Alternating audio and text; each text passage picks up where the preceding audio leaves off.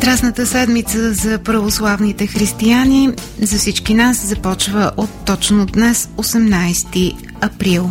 Смирението за преживяването на страданието и очакването на светлото възкресение са част от символите на духовния ритуал. За него, за вярата и мистиката ще говорим в предаването точно днес с богослова Пламен Сивов, който прие да говорим. Благодаря. Здравейте, господин Сивов. Здравейте, добро утро. С дежурното уточнение, че не съм богослов, а юрист по образование, но съм свикнал вече, да. Да, защото малко или много вашето име го свързваме и с фундация Покров Богородичен и в годините назад много пъти сме говорили на силните празници за нас, православните християни. А, господин Сивов, много необичайно време, много трудно за православието. Война е и в тази война воюват християни.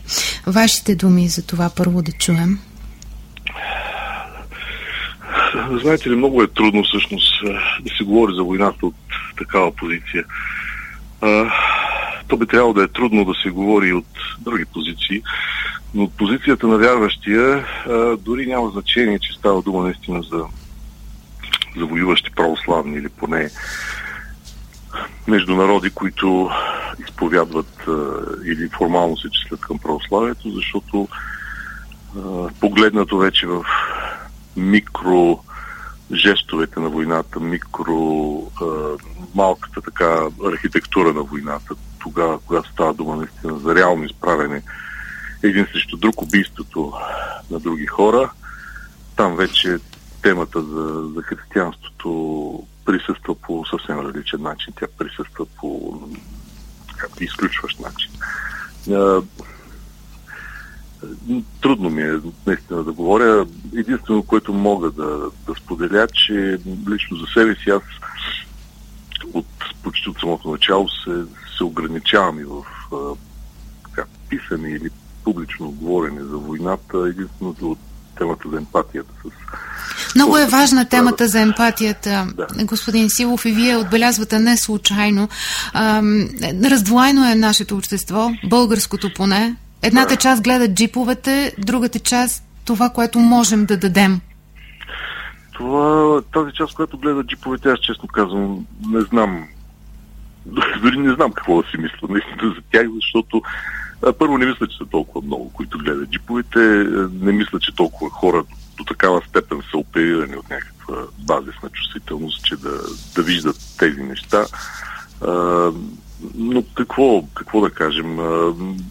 Това разделение е особено дълбоко. И аз всеки път, когато имаме повод за поредно разделение, ние такива поводи получаваме абсолютно непрекъснато.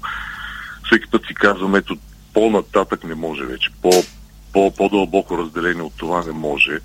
А, и се оказва възможно. Сега сме отново в такава ситуация, отново в а, много драматичен разрив между хората, които подкрепят или се чувстват лоялни към едната или другата страна а, това не е това не е добре. Нещо има сбъркано, може би, в, в самата логика, по която интерпретираме или съобщаваме конфликта. Аз наистина не знам а, как, да го, как да го реша, а, но пак казвам за себе си, лично, личното решение е това, дали следвайки все пак някаква християнска, айде да не е заповед, но някаква християнска призма, през която се опитам да гледам на нещата, това, което мисля, че трябва да имаме като приоритет, извън всякакви анализи, извън всякакви политически обяснения. Никой естествено няма да ни лиши от тях, но по-важното е наистина да видим страданието и да, да се позиционираме първо спрямо това, спрямо страданието, спрямо, спрямо несправедливостта, спрямо смъртта, защото става дума за убийства а, и чак след това вече да можем да, да поставим в пирамидата на нашето или възмущение, или възторг, или там каквото и да е, да поставим политическата интерпретация и всичките ни там възможни аргументи, които можем да измислим в една или в друга посока. но ако обърнем пирамидата по някакъв начин, ако обърнем тази иерархия на, на ценности, мисля, че нещата се объркат много. И за нас като личност, и за обществото като цяло за жалост. Сега да кажем и думите за Велики понеделник, за изгонването на търговците от храма. Храмът е дом за молитва.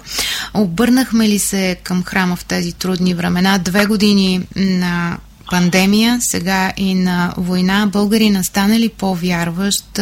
Влезе ли молитвата в деня му според вас или пак сме далеч? Пак ами, подобни, имаме...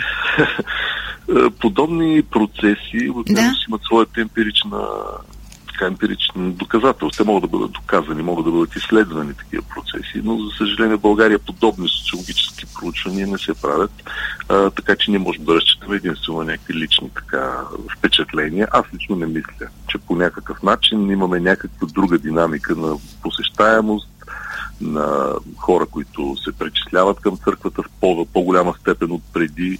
А, мисля, че тези, които са си били вярващи и са ходили на църква, продължават да си бъдат. Тези, които не са били, продължават да не са. А, така че м- така, този аргумент, че обикновено нали, такъв тип страдания, изпитания, а, да. начин изпитания изострят нашата религиозна чувствителност, да, разбира се, те са верни, и верни са в някакъв личен план, а, но може би не са били чак толкова остри, за, за да имат този ефект може би това, че ние сме ги изговаряли като голем, много драматични, не са всъщност били толкова възприемани от така от большинството хора. И аз знам много добре, че за много хора и пандемията и всякакви други катаклизми световни минават почти без да бъдат така отразени във вътрешния им свят. И така са много наши сънародници. Имаме така цели общности, които съвсем не се вълнуват от подобни неща а, и ги разбират само когато се сблъскат с някакви ограничения, примерно но, но, но вътрешно не ги преживяват. Така че, да, понякога много ни се иска нали, да се случат някакви такива вътрешни преобръщания, но мисля, че сме малко лековерни в това отношение. Да, православната ни църква как ни помага?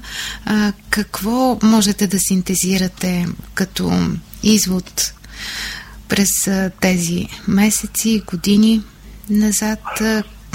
Как църквата откликва на молитвите? Ако имате, ако имате преди църквата като институция, точно като мисля, институция. Че, а, не мисля, че тя може кой знае колко да помогне, освен да бъде изразител на нещо, което е много повече от сама от църквата като институция. Чисти ясни послания, примерно от а, патриарх Неофит, чуваме ги, т.е. срещу войната. Да, имаше, да. имаше такива и по време на пандемията, и по време на войната. Мисля, че в това отношение за много малко неща можем да намерим причина да критикуваме църквата по отношение на посланието.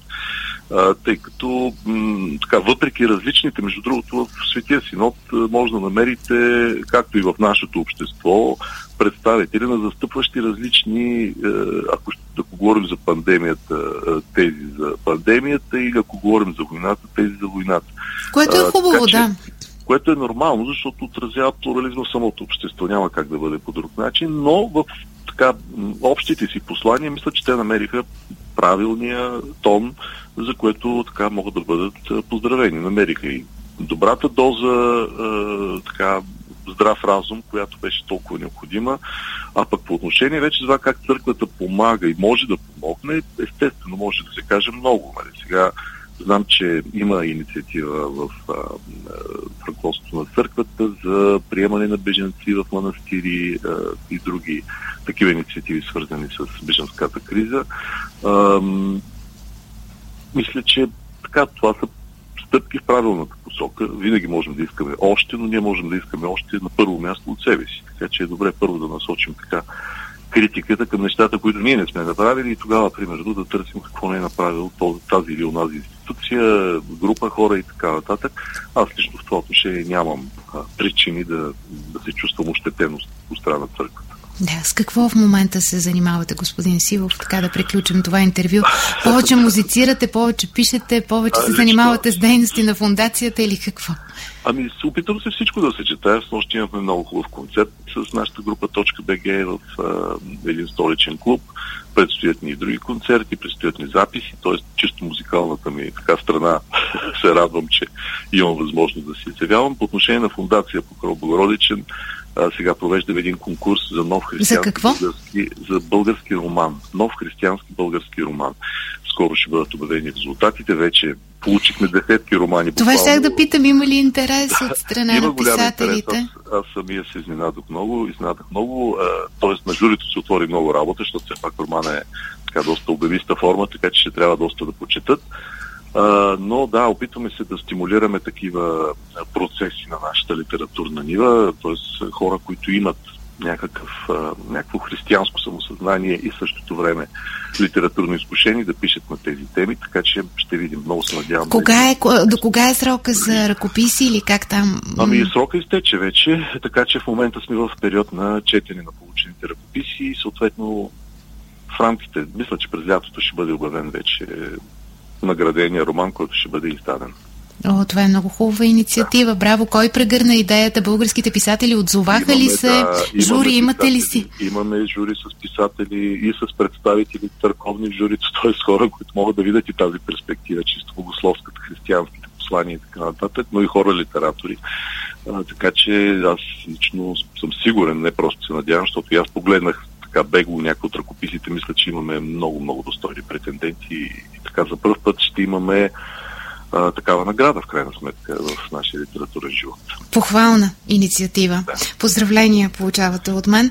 Благодаря ви за това участие, Пламен Сивов, пред Радио Пловдив.